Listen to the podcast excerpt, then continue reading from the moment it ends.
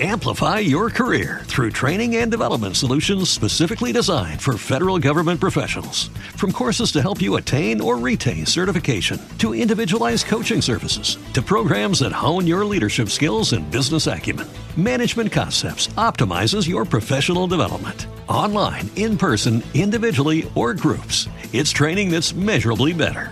Learn more at managementconcepts.com. That's managementconcepts.com. Blog Talk Radio. Hi, everyone, and welcome to Sherri Clip. I am here with author Greer Vaughan. Welcome to the show. Thanks for having me. You're welcome. Uh, This is very exciting having you on. I've had you on a couple of shows in the past, and uh, tonight we're talking about you as an author and some books that you have wrote, which is really exciting. Can you tell us a little bit about this? Um, sure. So altogether, I've actually written 39 books. Um, I've allowed eight to be published. Um, what, my first series was the Vaughan Chronicles, and uh, it was an attempt to kind of honor a promise that I made to my grandfather um, before he passed on my life. But what ended up coming out was easier to be put in a story. Um, so I kind of modeled Magnolia Vaughan, gave her my last name, um, so that she mirrors me at a time in my life when I was in high school. Um, it's actually the last six months, more or less, of my high school um, year. And it's kind of like learning to balance her celebrity status along with her trying to be normal because she has to, of course, um, complete her high school education. In, in the story, I mean, there's several different, you know, it varies a little bit to where she's not, you know, exactly like me because, of course, I'm not an uber celebrity just yet. um, and I'm not a millionaire. So, um, you know, it's, it's very few uh, facts that are varied from uh, she and myself. But uh, Magnolia is very driven. Um, the Chronicles actually um, log seven of her past lives, including the one that she's currently living, because Magnolia is very special. She's actually the queen of a realm of heaven. And at the beginning of the series, they tell her that she has to come back through life and meet her past, present, and future husband, fall in love with him all over again, unite together, and then they have to walk their people into the valley of light in order to um, elevate their kingdom a level higher to be at glory with God. So it's a little bit, you know, churchy, but it's not like pushing the issue too much. Um, at the time when I wrote it, I was kind of like, okay, what am I going to write about? because um, at the time I, I was uh, touring as a world champion in um, karate, sport fighting, and I was a purse winner. I was winning money and stuff, and I didn't. I mean, if you're not involved in that sport, it can get kind of lagging at certain times. So I tried to make her as unique as possible and relatable to what maybe a teenage girl would be going through. And um Mm-hmm. So she she meets her her king, if you will, um in life. And uh her parents she's orphaned at a young age. And uh her parents pass on and she's um you know goes through life learning how to fight. And that was something that drew her closer to her father which the same kind of difference for myself. I um was put in karate because my dad was in karate and he died before i was born so it was my way of connecting you know with my father that way and um so i gave her the same gist in the book and um she goes to high school and she lays eyes on her husband, but at the time she doesn't know that he's her husband because of course when you come into life you don't you know recollect all the memories and and everything that you're supposed to. She has to kind of walk her way through it. So, you know, her husband is kind of like, okay, wait a minute, I have to make her fall in love with me all over again. Do you understand how hard that is in the first place?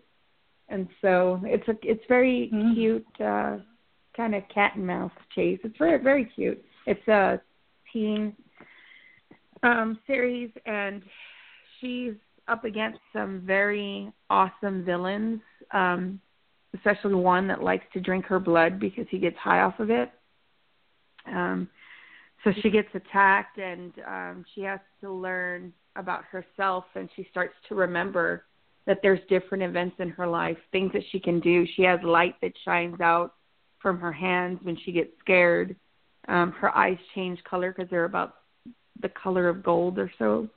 Um it's very striking kind of looks something like blake blake lively i guess you could say. Mm-hmm. um and it's it's interesting. It's a, I don't want to give away too much for the readers that haven't read it yet, hmm. but it's definitely worth a turn uh, a turn in the in a book, and I hope that they you know read it and check it out. Right. Um, is this book on the internet to be bought somewhere?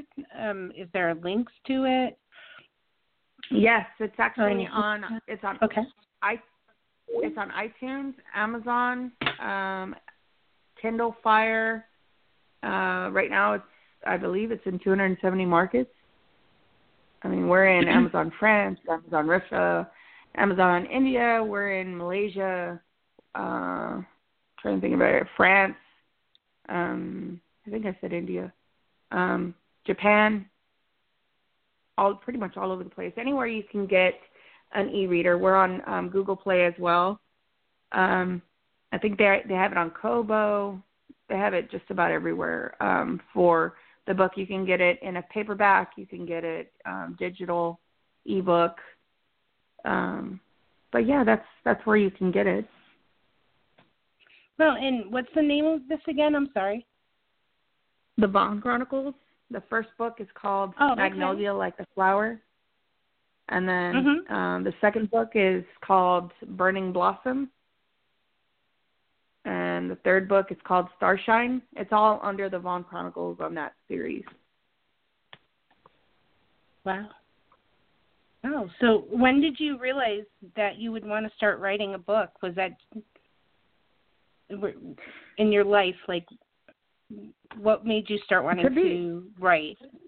Yeah to be honest. I I kind of always had, you know, I would write here and there. I wrote some poetry when I was younger and stuff like that. So I've always kind of written, but um I didn't actually, you know, put pen to paper until the day my grandfather was passing away. Um I actually went to college to be an artist.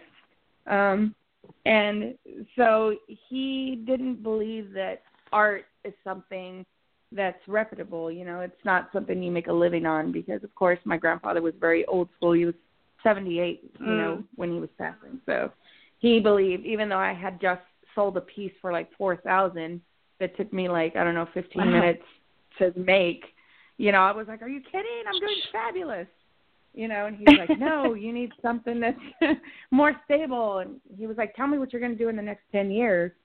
And I was like, I don't know. I was like, what kind of question is that? And he goes, answer me. So I said, I don't know. Maybe I'll open a gallery or have a show or I don't know, write a book. And he was like, promise me you'll write a book.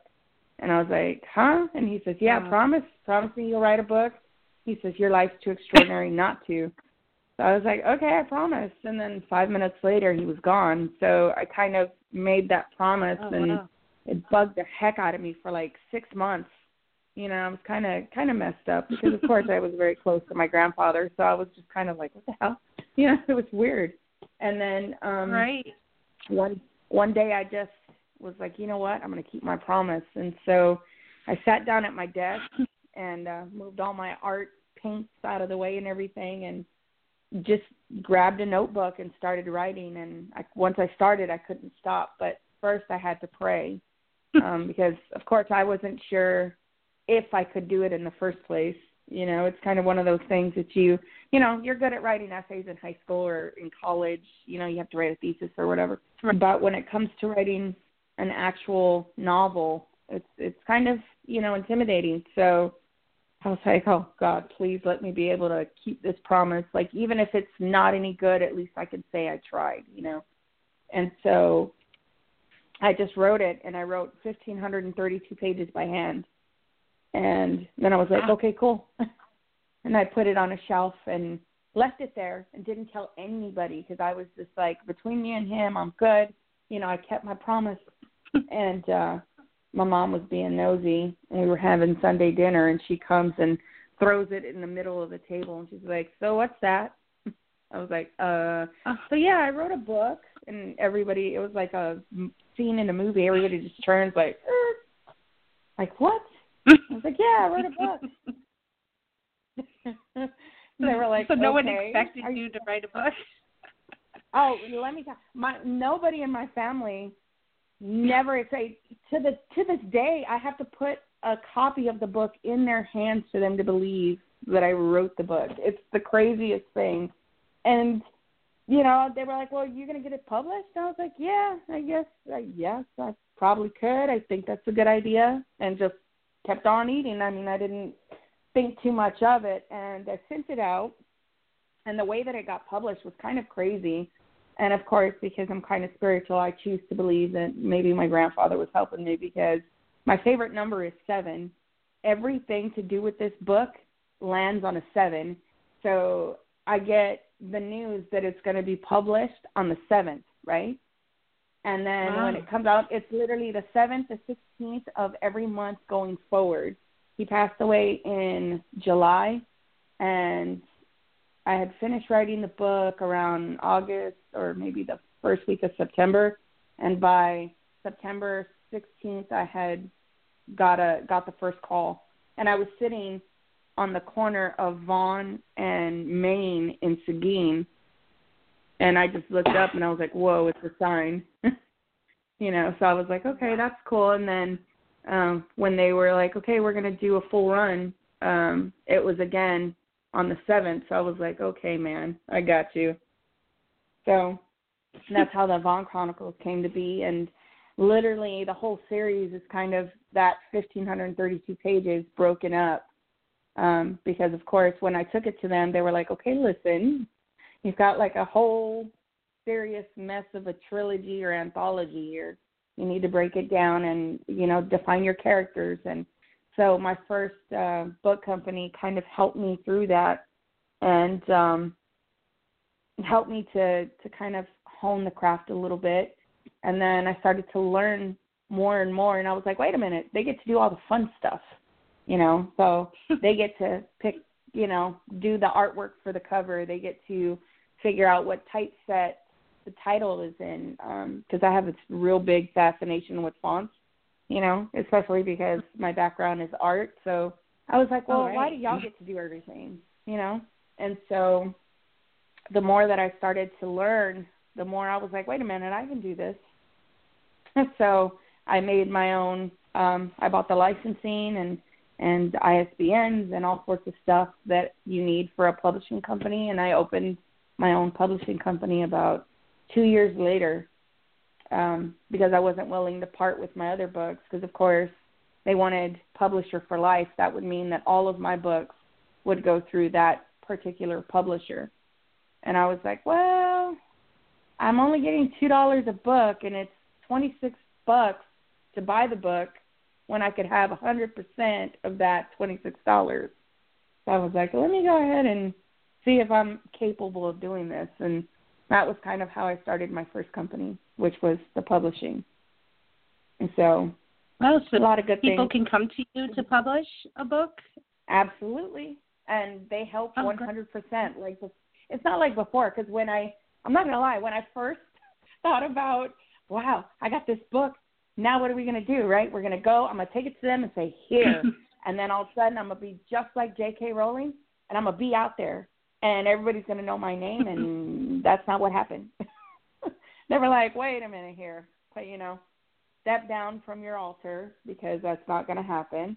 They were like, you got a lot of work ahead of you. So I didn't understand the whole process, and me being, of course, me, I get obsessed with everything. So I'm kind of obsessed with the process of making a book, and all the it's just so creative and it's inspiring and ambitious and all these things, you know, rolled into one. So um for me, being in that process was more important, I think, almost than writing the book itself, because it's kind of like you're creating a world, you know, for someone to exist in. Because from that one idea comes a lot of possibilities. You know, one day someone's going to make that book into a script, and then there's going to be some actress, you know, mumbling your words that you maybe started out with just a thought of what if kind of inspiring.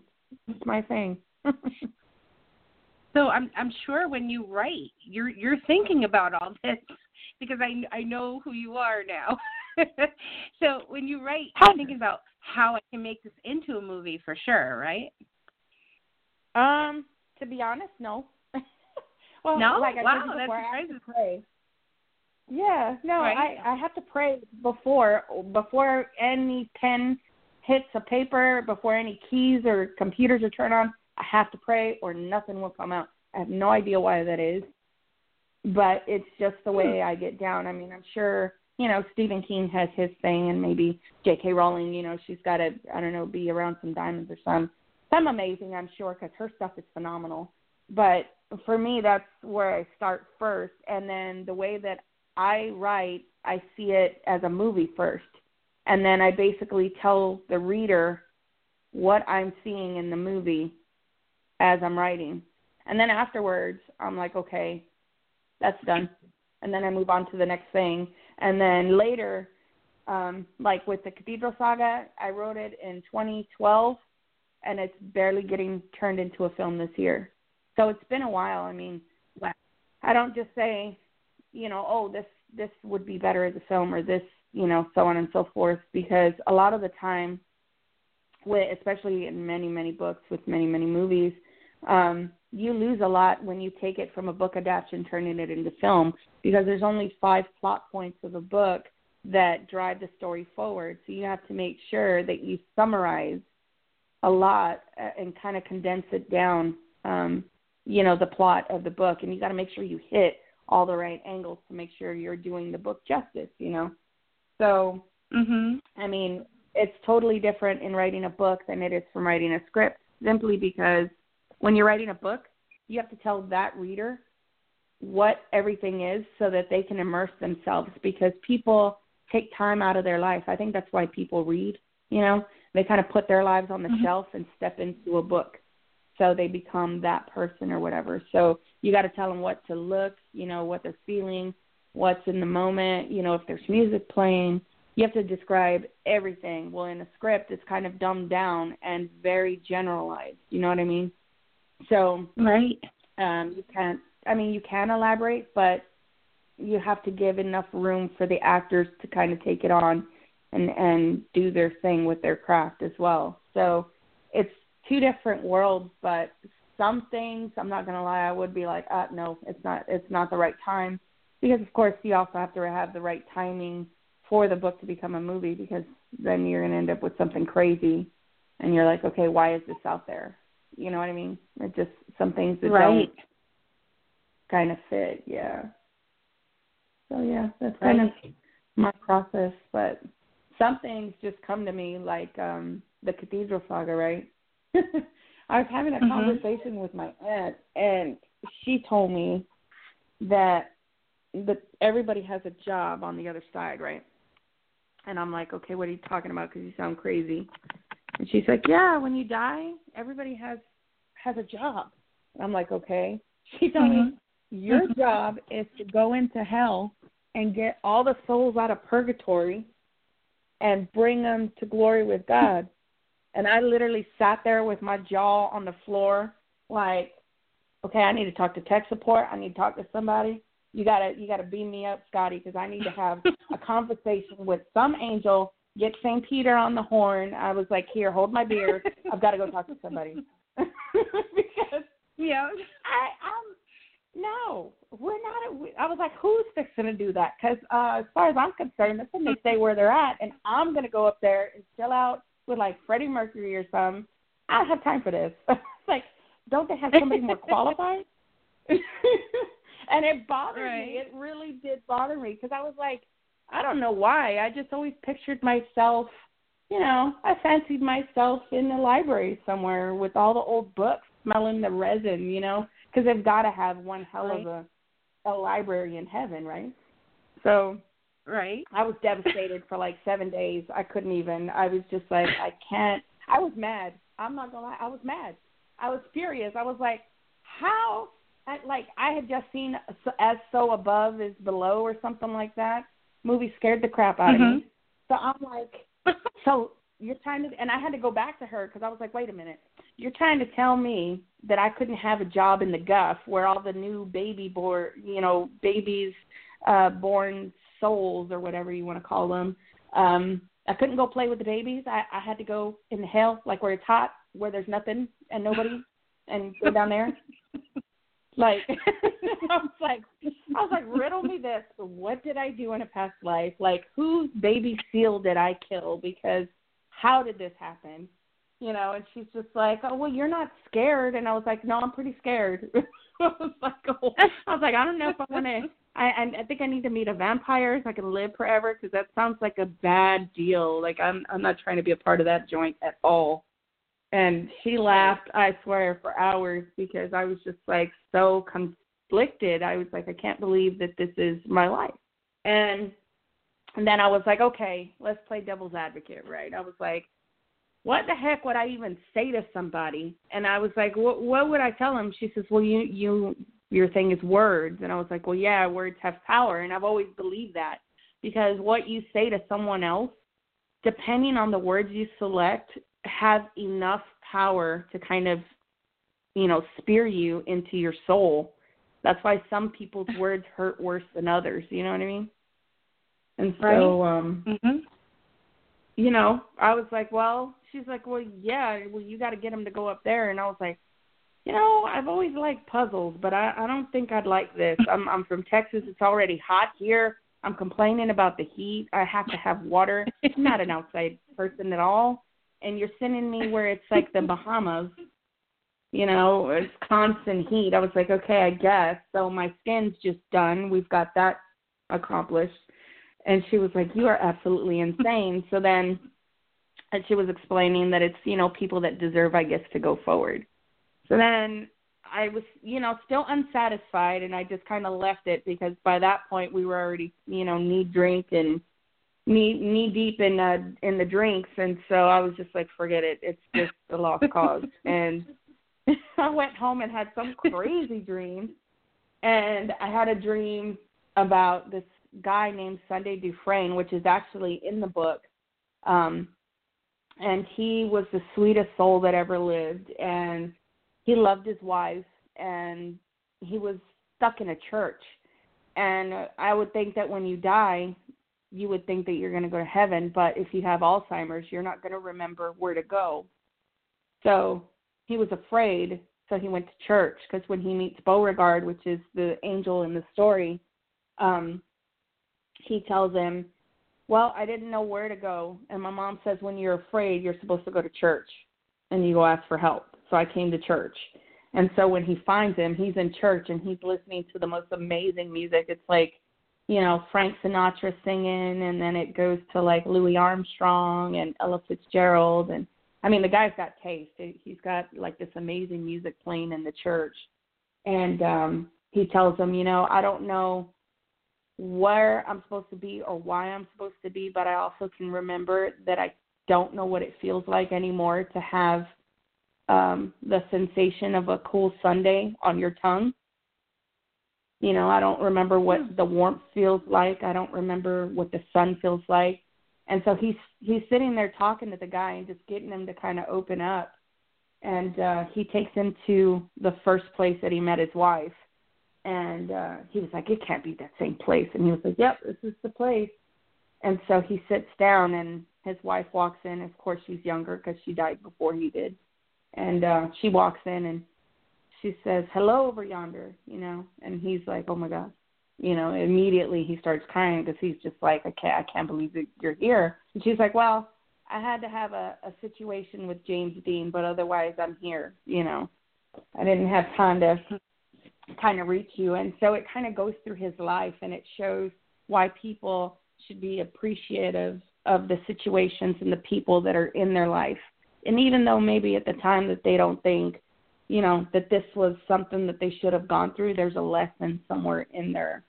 So, um, with those kind of stories that I've attached to the books, from what I'm told by readers, is that um, when they start the book, they have one outlook, and towards the end of the book, they're completely changed and they see a different perspective of maybe something that they didn't see before. And to me, that's like the greatest honor anyone could ever give me because it's like, wow, I was able to change your mind. You know what I mean? Mm. Right. So it's kind of deep, you know. I'm still like, I yeah. have a book job. yeah. yeah. No, I, I'm amazed at how creative and where you draw your inspirations to write the stuff from. It's incredible. Oh, thank you. Well, yeah, Um, no, I get some of my stories from the news, believe it or not, and Really? Selena Gomez. yeah, Oh wow. just stuff stuff that I see out there that I think, wait a minute, that shouldn't be happening. And so then I think, well, Yeah. what am what should my kids be thinking? You know what I mean? So Right. I kind of try to write for them too, and say, okay, just because you know you may feel like this doesn't mean that this outcome's going to happen. You know, we even have a a a gay boy who is trying to figure out how to tell his mom, you know, how to come out. And somebody recently came to me and told me I used that scenario to come out to my parents, and I was like, wow, that's cool. You know, glad I could help. Wow. Yeah. So Now, did you yeah. know someone? Did you know Um, someone that you're able to write about in that way?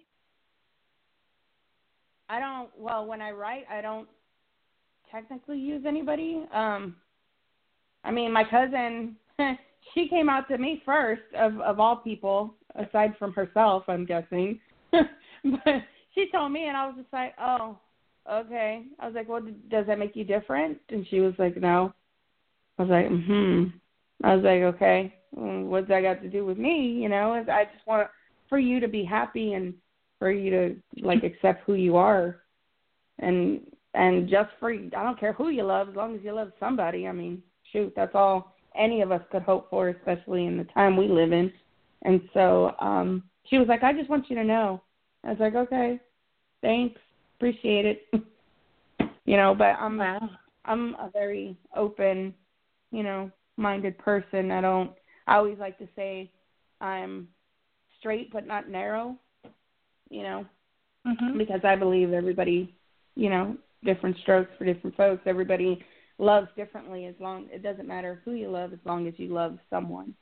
So just in case, you know, my kids were to come out and say, Hey mom, this is the person I love, I wanted for them to know that it's okay, even though we didn't have the awkward talk, you know, that most people I guess would have with their child. I kind of indirectly Right. had that, you know, because my kids are weird. I'm always messing with them, you know, telling them stuff, and they're like, "Okay, mom, thanks, got it."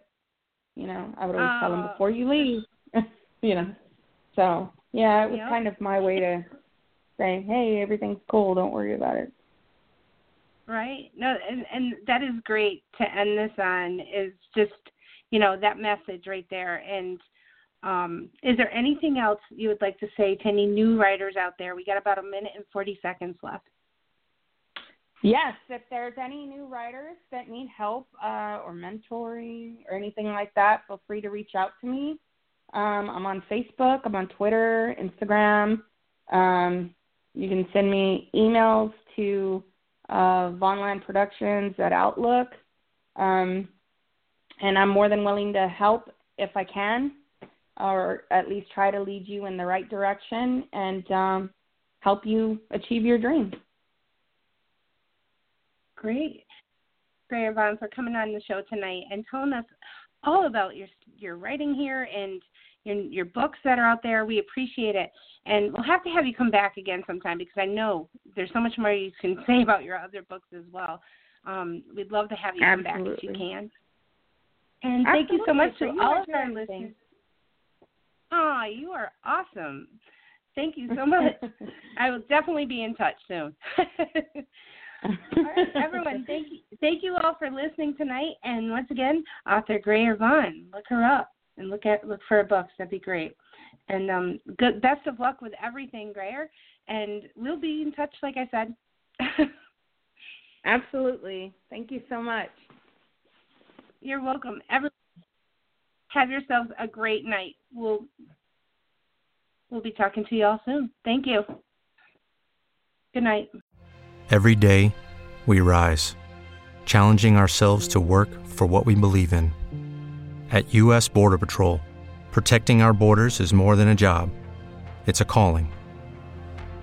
Agents answer the call, working together to keep our country and communities safe.